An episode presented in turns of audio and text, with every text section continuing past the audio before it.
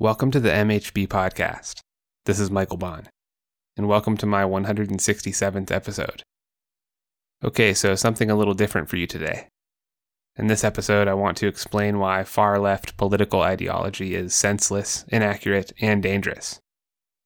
The first thing I want you to keep in mind is that I'm not attacking the people who hold to leftist ideas. I believe these people are made in the image of God and have infinite value, just like everyone else. I'm attacking the ideas of leftism, not the leftists themselves, even though sometimes the distinction will be hard to notice. It's also important to note this polemic is not targeted at classic liberalism, as I don't think classic liberalism is necessarily wrong, and I actually hold many classically liberal positions. But leftism is a whole different worldview. Leftism has more in common with fundamentalist religious extremism than it does with classical political persuasions. It is a cult which is founded on lies. These lies aren't your average everyday lies either. They're more like opposite truths or anti truths. That's the main reason why leftism is so dangerous. It demands strict faith based adherence to a worldview which, in so many ways, is the opposite of reality. It's like everyone in the group agrees to pretend the cup of poison is actually water, and then forces each other to drink it. I'm not going to ask you to abandon leftism in this episode. Rather, I want to sketch out the major ways in which it operates on falsehoods, then let you decide what to do with that information. The spirit which motivates leftism can be traced all the way back to the ancient days of Cain and Abel. Cain was among the first human actors to manifest a rejection of basic truth a feigned sacrifice, a hatred of competence, and the murder of his own ideal. Cain pretended to give his best sacrifice to God, and when God rejected it, Cain doubled down on the lie. Cain lied to himself about himself, about God, and about Abel. He lied about himself because he believed he wasn't responsible for his sacrifice being rejected. He lied about God because he believed only a tyrant could reject the sacrifice of a virtuous person like Cain. He lied about Abel because he believed Abel stole God's favor away from him. The delusional spirit which moved Cain to defy God and murder Abel is the same spirit which moves leftism today.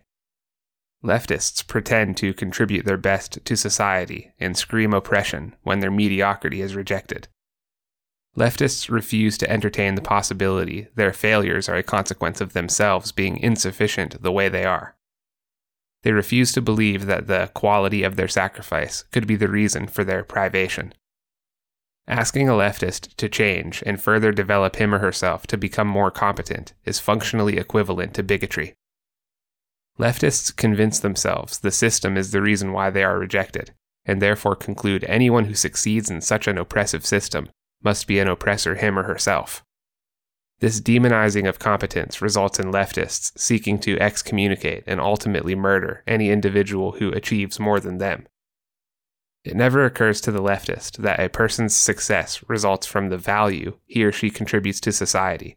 Rather, they insist anyone with wealth must have stolen it by way of unjust economic practices or inherited it through birthright privilege. That kind of spirit goes all the way back to Cain, but leftism was given its most recent trappings by the French intellectuals Jacques Derrida and Michel Foucault. They did this by suggesting language itself could be deconstructed such that it no longer corresponds to objective reality. This is the anti truth which makes up the beating heart of postmodernism. They claim there is no such thing as objective truth, so all speech is a form of posturing to advance the power of your group. The postmodernist would listen to this episode and say I am jockeying for power on behalf of heterosexual white males. They would refuse to accept my reasoning, not on the merits of the reasoning, but by an a priori belief that my reasoning cannot possibly be motivated by a desire to understand the truth because truth doesn't exist. The weird thing about the postmodernist is that they disbelieve in the objective nature of truth while presupposing the objective nature of power. I think this betrays their core motivation the postmodernist is willing to give power the privilege of objectivity because power is what they are seeking. The postmodernist believes all conversation is an effort to garner power because the lust for power is what motivates their own deconstructionist viewpoint. It's a form of psychological projection. At best, the postmodernists are wrong. At worst, they know they're wrong and they're lying about it. You can tell this about them because they don't treat their own lives as if objective reality is an illusion. You don't see them jumping off of buildings on the faith based presupposition that gravity is merely a social construction.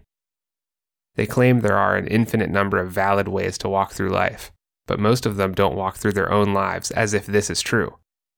Most of them approach life as if there are a set of objective rules which exist outside of social construction, which must be conformed to in order to maintain well being.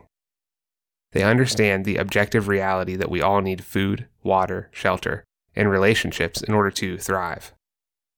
They accept that we need to maintain these things across time in order to ground our well being on a stable foundation. In order to accept these claims, the postmodernist is forced to walk a very narrow path through life and abandon the near infinite number of paths which would undermine these needs.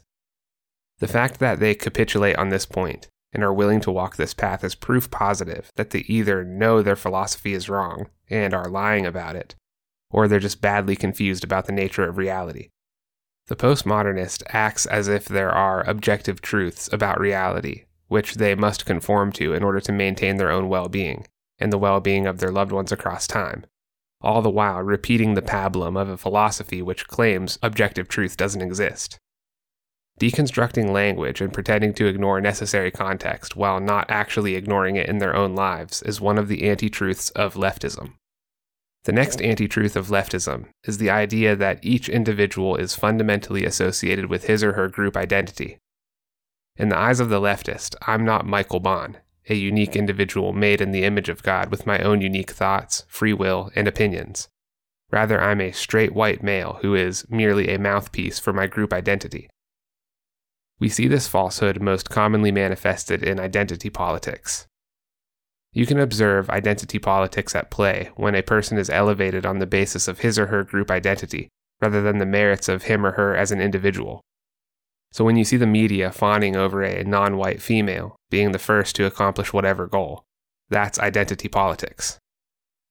Leftism suggests your skin color is preeminent over your character, experience, personality, opinions, and all the other rich elements which make up who you are as a person. Your personhood is subordinate to your group identity in the leftist worldview. This means you could be an exceptional individual in terms of your talent, wisdom, and integrity.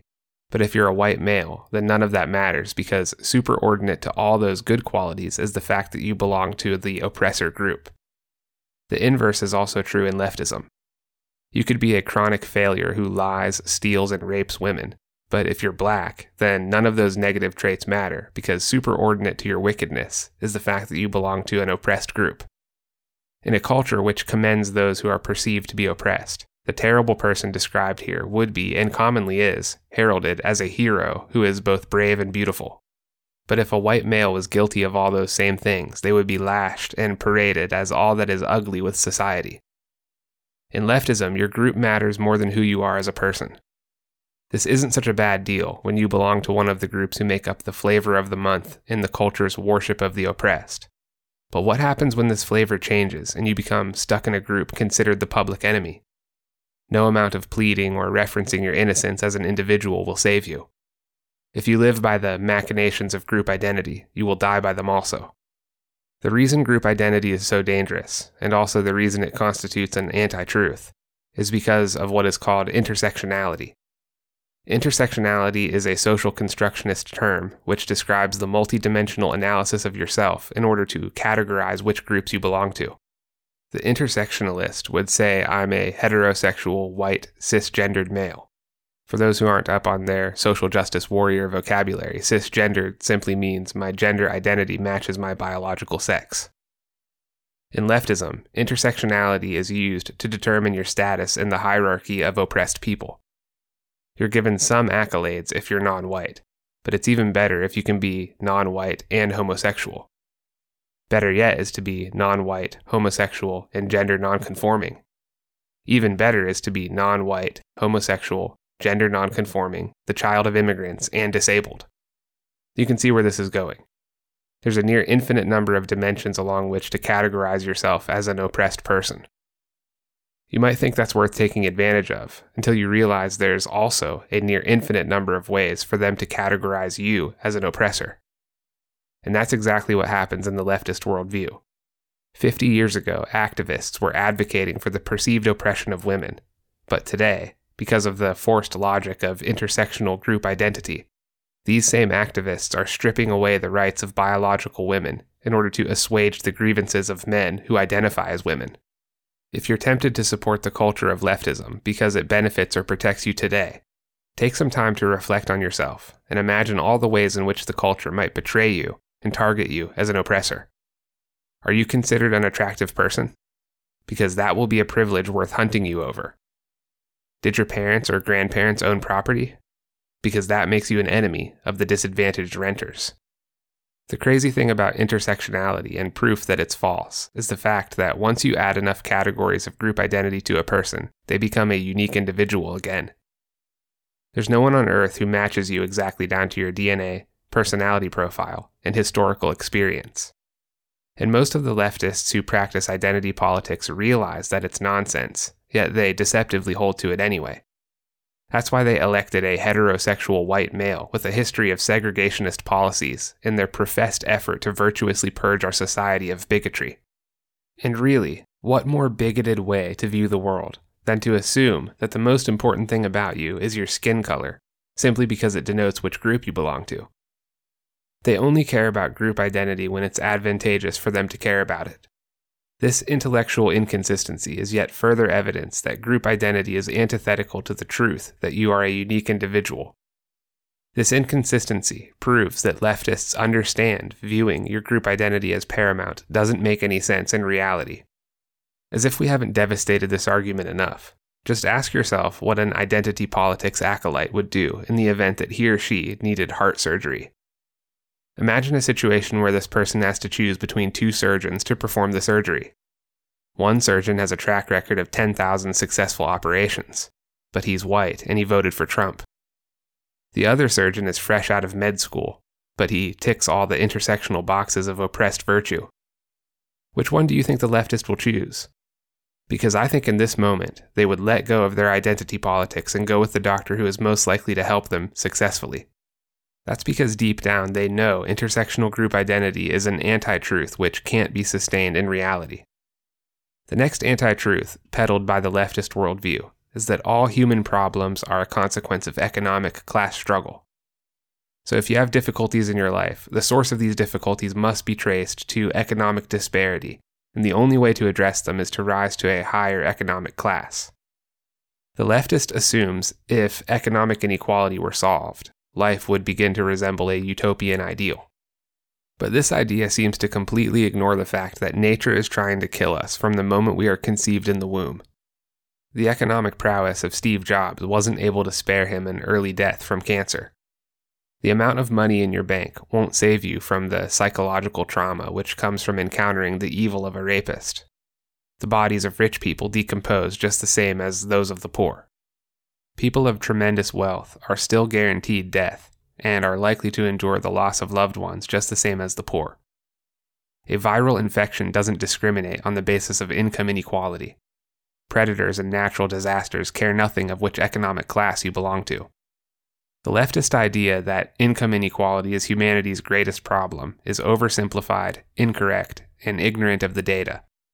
Not to mention the fact it completely misses how capitalist, free societies have done more to ameliorate human problems than any system of governance that has ever existed anywhere, and that these human problems are being solved at a rate faster than ever recorded in documented history.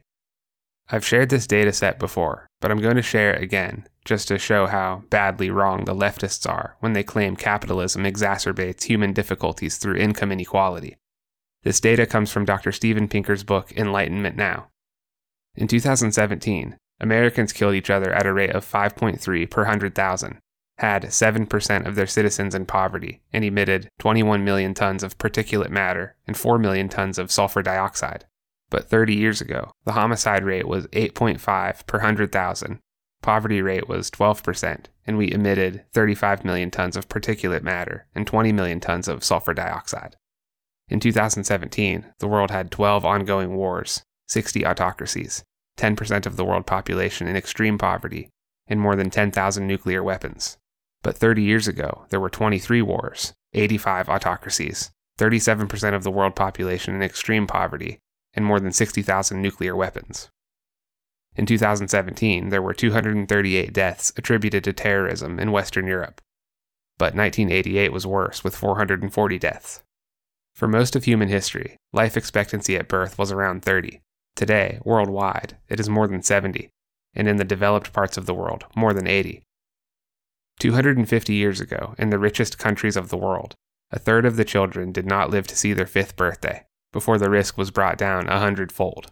Today, that fate befalls less than 6% of children in the poorest countries of the world. Famine is one of the four horsemen of the apocalypse.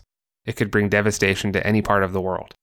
Today, famine has been banished to the most remote and war ravaged regions.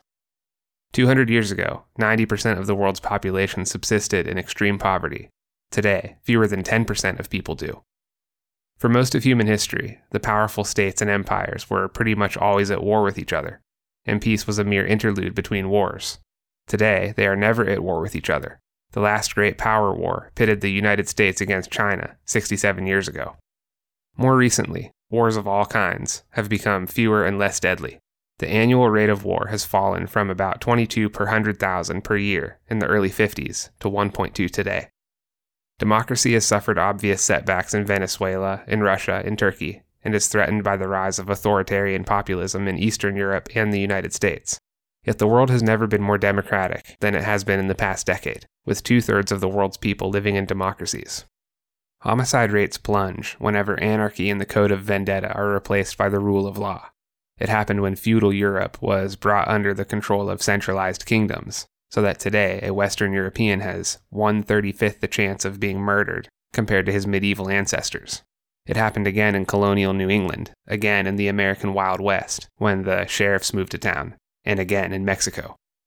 Over the last century, we've become 96% less likely to be killed in a car crash, 88% less likely to be mowed down on the sidewalk, 99% less likely to die in a plane crash, 95% less likely to be killed on the job, 89% less likely to be killed by a drought, flood, wildfire, storm, volcano, landslide, earthquake, or meteor strike because of improvements in the resilience of our infrastructure. We are also 97% less likely to be killed by a bolt of lightning. Before the 17th century, no more than 15% of Europeans could read or write. Europe and the United States achieved universal literacy by the middle of the 20th century, and the rest of the world is catching up. Today, more than 90% of the world's population under the age of 25 can read and write. In the 19th century, Westerners worked more than 60 hours per week. Today, they work fewer than 40. Thanks to the universal penetration of running water and electricity in the developed world, and the widespread adoption of washing machines, vacuum cleaners, refrigerators, dishwashers, stoves, and microwaves, the amount of our lives that we forfeit to housework has fallen from 60 hours per week to fewer than 15 hours per week. According to the IZA Institute for the Study of Labor, the Brookings Papers on Economic Activity, and the Washington Pew Research Center, Social Indicators Research, and Perspectives in Psychological Science, in 86% of the world's countries, happiness has increased in recent decades. A tabulation of positive and negative emotion words in news stories has shown that during the decades in which humanity has gotten healthier, wealthier, wiser, safer, and happier, the New York Times has become increasingly morose, and the world's broadcasts have gotten steadily glummer. Why don't people appreciate progress? Part of the answer comes from our cognitive psychology. We estimate risk using a mental shortcut called the availability heuristic. The easier it is to recall something from memory, the more probable we judge it to be. A combination of ignorance and deception has blinded many citizens to the truth that America is the most prosperous, most free, least racist society on earth and in all of human history. History is in fact humanity's bloody struggle against entropy and scarcity. Nature is constantly trying to kill us. Prior to 1895, most people lived on less than $1 per day, and that figure is adjusted for inflation. It didn't matter whether you were black, white, or yellow, everyone was poor. The painstaking sacrifices of our ancestors managed to produce the Western world. The Western world is curing poverty faster than any society that's ever existed, since 1950, the number of people living in poverty around the world has been cut in half. The measure of prosperity we've been able to produce by way of free market capitalism is nothing short of miraculous. It really can't be more obvious that American society is marvelous in comparison to virtually every civilization which has come before it. This data thoroughly destroys the idea that capitalism is a zero sum game. This zero sum game struggle is another anti truth of the leftist worldview. Not only is capitalism not a zero sum game, but it's actually the greatest example of a rising tide lifting all boats the world has ever witnessed. Is income inequality a real problem? Yes, it's a real problem. But it's not a problem caused by American social construction. It's a problem caused by the reality of hierarchy itself. And hierarchies exist all over the universe, even in places where human beings have never been. The Pareto distribution, which describes how 80% of the creative resource will collect around the top 20% of performers in any given hierarchy, is true everywhere, not just in Western societies. It's true in the animal kingdom and it's true in the rainforests.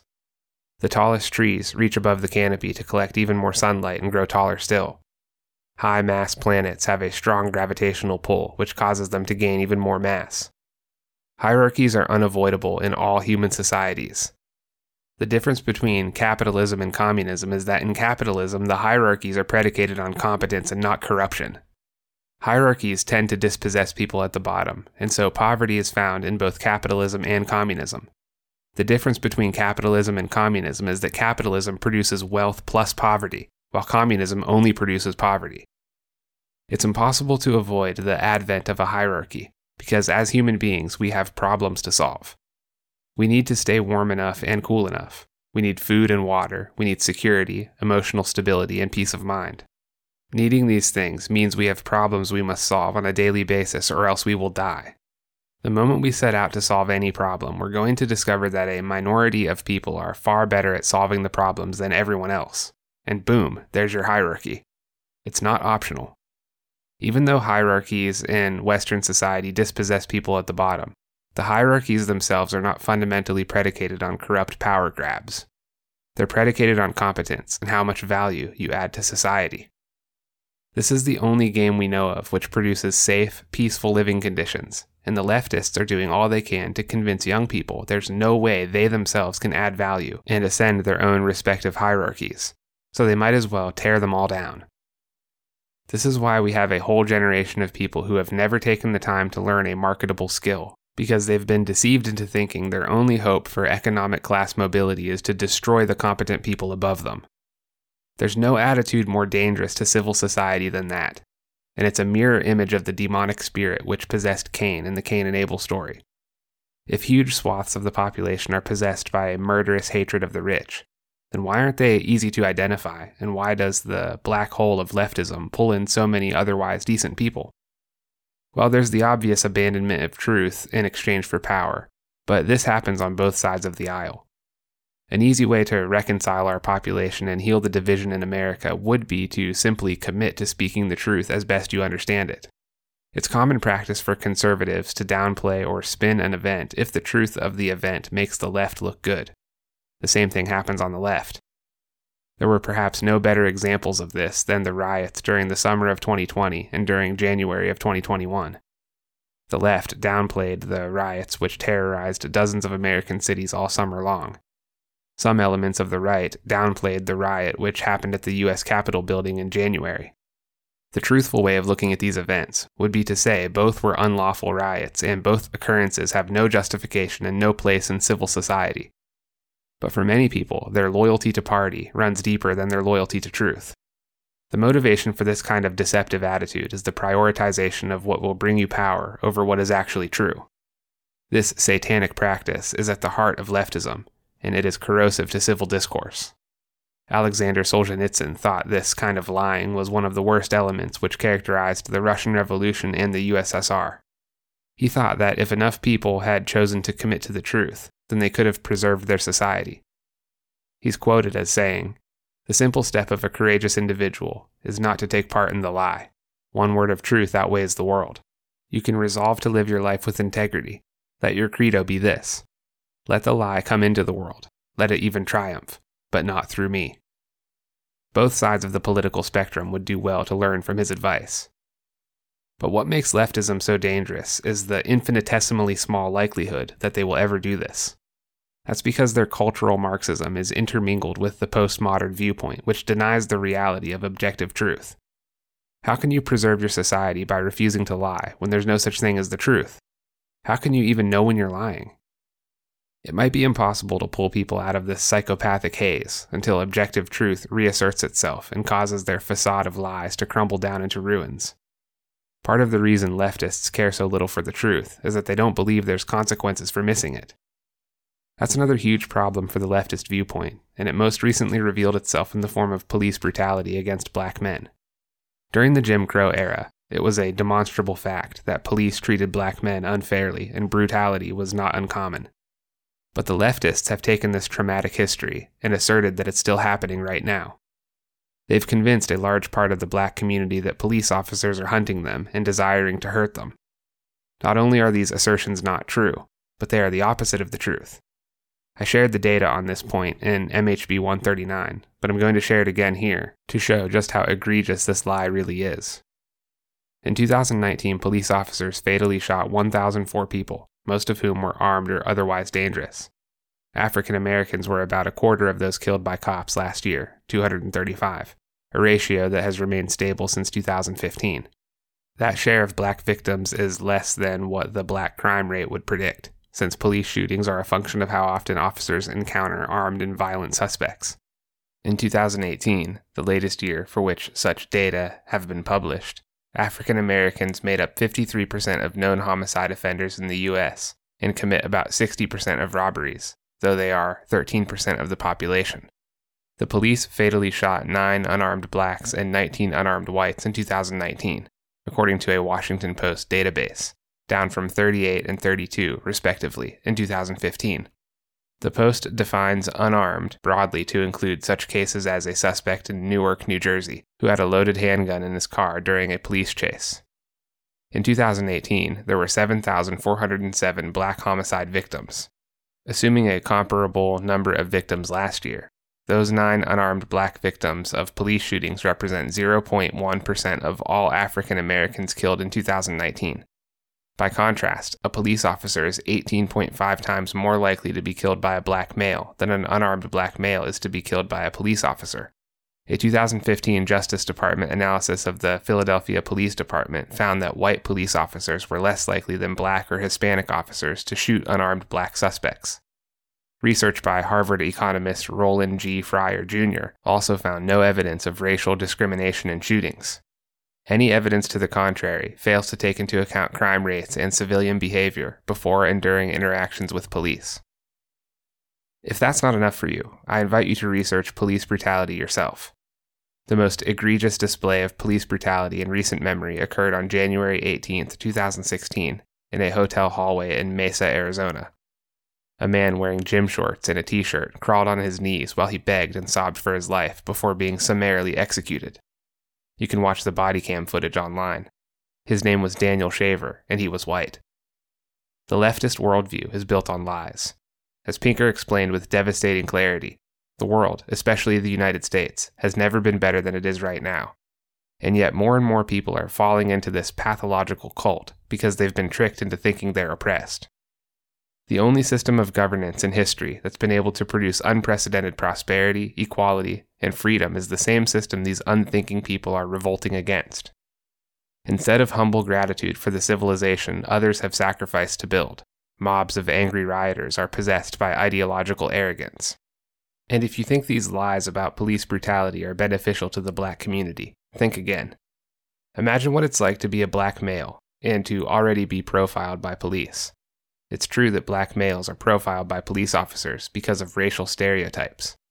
The black community is justifiably angry about these stereotypes. But their righteous anger needs to be directed at the proper source of the problem. If next week blonde white women began committing the majority of violent crime, then police would start profiling blonde white women. If you're a black man and you've been taught that police officers want to hurt or kill you, what do you think is going to happen when you undergo a routine traffic stop? Your misapprehended belief that the officer hates you is going to make you more likely to experience a fight or flight response. Fight or flight behavior during a routine stop or arrest is going to dramatically increase the real danger during each police interaction. So the leftist lie that police are racist is actually promoting the threat of police harming or killing black men. If you think America is fundamentally characterized by racism, then ask yourself why so many people are terrified of being labeled a racist. Why does being labeled a racist turn you into a pariah within a society that's supposed to be racist to the core? If America were so racist, then wouldn't being a racist win you status and a badge of honor? If America is systemically racist, then why is it culturally acceptable to disparage white people but not people of color? If America is racist, why have there been multiple documented cases of fake hate crimes and of white people presenting themselves as people of color?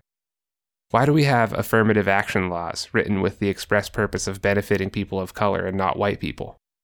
Also, which end of the political spectrum has created a power platform, the existence of which is fueled by the so called fight against racism? How would the left justify their vehicles of power if tomorrow America was no longer racist? Can't you see how they have a vested interest in spawning as much racism as they can all over the country? The left loves racism. Perceived racism is a boon for priests of the leftist cult like Ibram X. Kendi, Nikole Hannah-Jones, and Robin DiAngelo all of whom make huge sums of money peddling their anti racist propaganda. Would they be happy if tomorrow there was no longer any need for their work and no longer any money to be made from it? Critical race theory is another anti truth of the leftist worldview, and it's not supported by the data at all.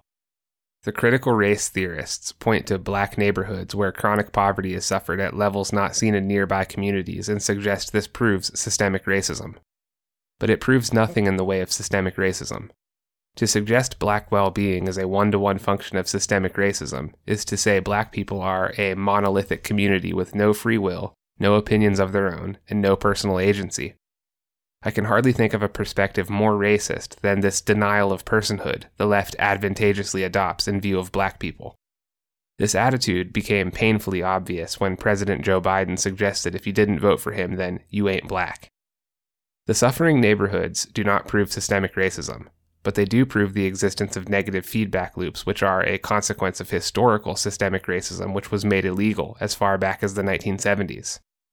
Postmodern neo Marxists are using the suffering of black people who live in these negative feedback loops as a chess piece of virtue signaling to justify demonizing their political opposition, waging war on a free society, and undermining the American system of governance. In today's America, there's not a single law on the books which discriminates against people of color. The left refuses to define systemic racism because doing so would require them to point to the legislation, and the legislation doesn't exist. We do need to solve the negative feedback loops which plague black communities, but destroying the American system will do nothing to solve them and will only make things worse for everyone. There is no sympathy for the black community in the leftist worldview. Their suffering is being used as a means to an end in the left's effort to restructure American power dynamics. In reality, the most prevalent form of racism in American culture right now is racism against white people. White people are being commanded to repent of their so called white privilege before any attempts are made to understand whether the individual actually lives a privileged life. Just a few days into the Biden presidency, the CDC was discussing whether or not to prioritize people of color with COVID vaccinations. Can you imagine if the races were reversed here? Biden himself promised to prioritize non white businesses with financial relief, despite the fact that white owned businesses suffered just as much from the pandemic mitigation efforts. Can you imagine if the races were reversed here as well?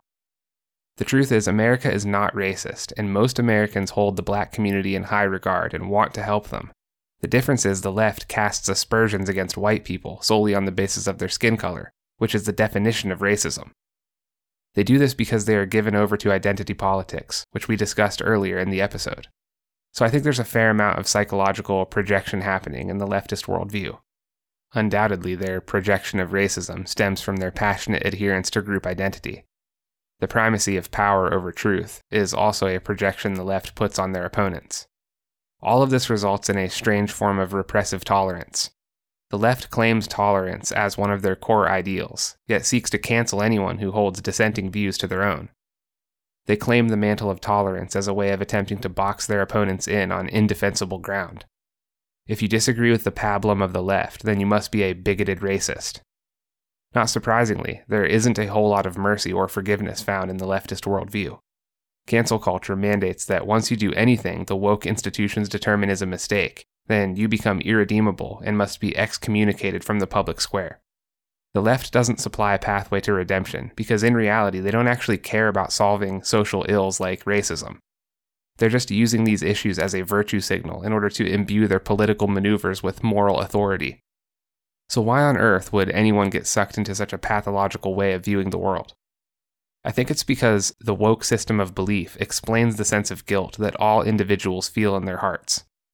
All human beings are saddled with the guilt of unrepentant sin until they turn to Jesus Christ for forgiveness. This sense of guilt, this feeling of not being enough, and the notion that there's something wrong with the world follows people everywhere they go. Woke ideology explains the guilt by telling you you're a racist.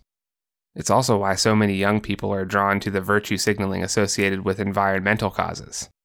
It's obvious that environmental policies such as the Paris Climate Accords aren't worth the paper they're written on, mostly because there's no enforcement of the policy. But it still feels good to say that you're trying to do something about it. It's an amelioration of the guilt. The same goes for the woke virtue signaling in responses to cases like the George Floyd incident. There was very little discussion of sensible policy reform targeted specifically at the Minneapolis Police Department. There was no insistence on the value of maintaining the precedent of due process. In other words, there was little at all in the way of making sure something like this wouldn't happen again in the future. There was just mindless rioting and protesting.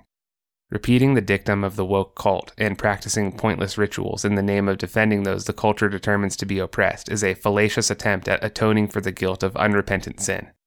Otherwise well meaning people feel guilty, and the woke priests tell them it's because they are racist and privileged. This explanation introduces a new generation of people to the doctrines of the radical left, and before long they are demonizing half the population in the name of compassion, love, and tolerance. There's no way of avoiding this kind of thing so long as people continue, deprived of a meaningful worldview, to give them purpose and explain the guilt they feel. Who they really need is Jesus.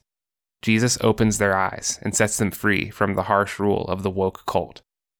If you're attracted to the leftist viewpoint, I hope you consider the case I've made here and reevaluate what it is you're looking for. There exists a true and living God who loves you and wants a relationship with you.